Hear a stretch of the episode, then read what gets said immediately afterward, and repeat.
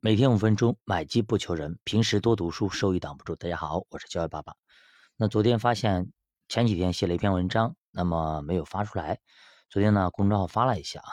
那想着还是要跟大家分享一下。可能这个事呢热度可能过去了，但是呢，我觉得还是有必要给大家交代一下啊。那啥事呢？其实就是淡兵空仓的这事啊。可能前几天吵得沸沸扬扬的，但现在可能大家都忘记了。其实很多的基民啊，包括股民的记忆啊。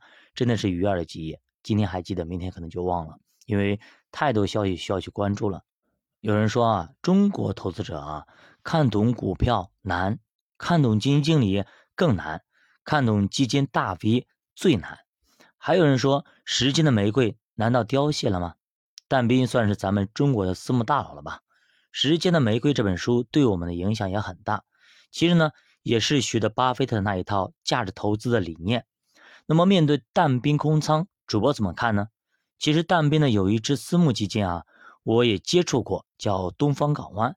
那么去年十月开始接触的，推荐名单里的一个，也是价值的代表。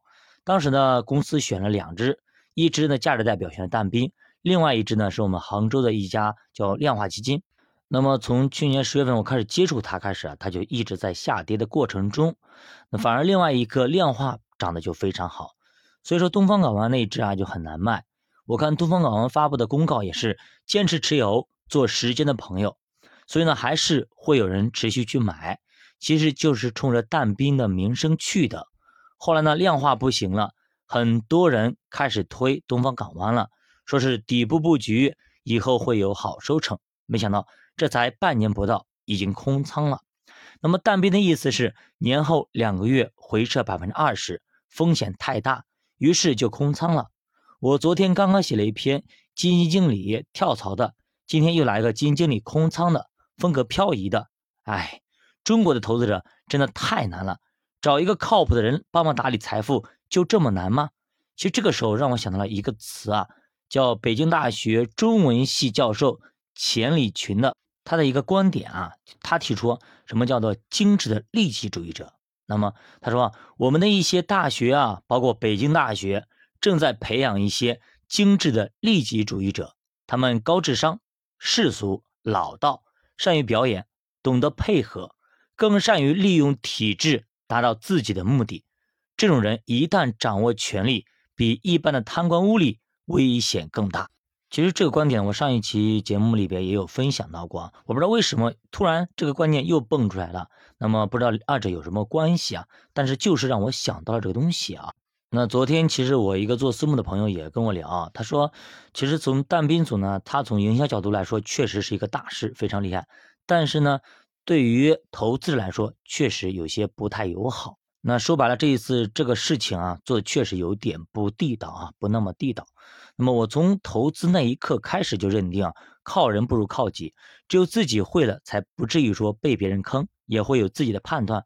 不然呢，万一上了贼船，啥也没了。那是的，学习投资这条路啊，并不是很舒服，注定是一条寂寞枯燥的道路。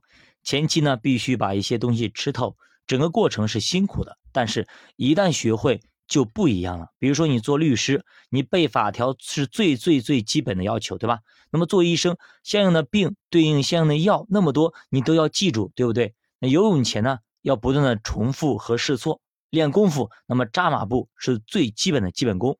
那我不知道但兵想要干嘛呀？别人都有别人的打法，我也有我的打法，按照自己的步骤走就好了。这里呢，咱们对别人也不做过多的一些评判。那么我们做投资只能按照我们自己的步骤走就可以了。那么如果你乱了阵脚，就会像小猴子掰玉米一样，最后呢可能啥也没得到，对吧？那么如何看待基金经理风格漂移这件事呢？我个人觉得啊，大家可以看看中国男足啊，看一下他们。那么他们曾经今天学巴西，明天学德国，后天又学西班牙，反正是不管是进攻防守，我都要学，集众家之所长于一身，做到天下无敌。结果怎么样呢？对吧？咱们知道大年初一上半场被越南踢了个三比零，那么前两天又被阿曼踢了个二比零，真尴尬。我一直跟大家说，初学投资的朋友们，先找一个派别学一下，别一边呢做左侧的价值投资路线，一边呢又在做右侧的趋势投资。那么一边做短线，一边做长线，最后大家就会凌乱的，因为呢，它是两套相反的逻辑，就跟九阳真经和九阴真经一样，一个火，一个水。其实做投资做久了，有了自己的投资逻辑，整个人就会淡定很多，任它潮起潮涌，我自岿然不动。最后呢，金庸小说里一句话送给大家，叫“他狂由他狂，明月照大江；他横由他横，清风拂山岗”。小马读书陪你一起慢慢变富，我是小宝，下期见。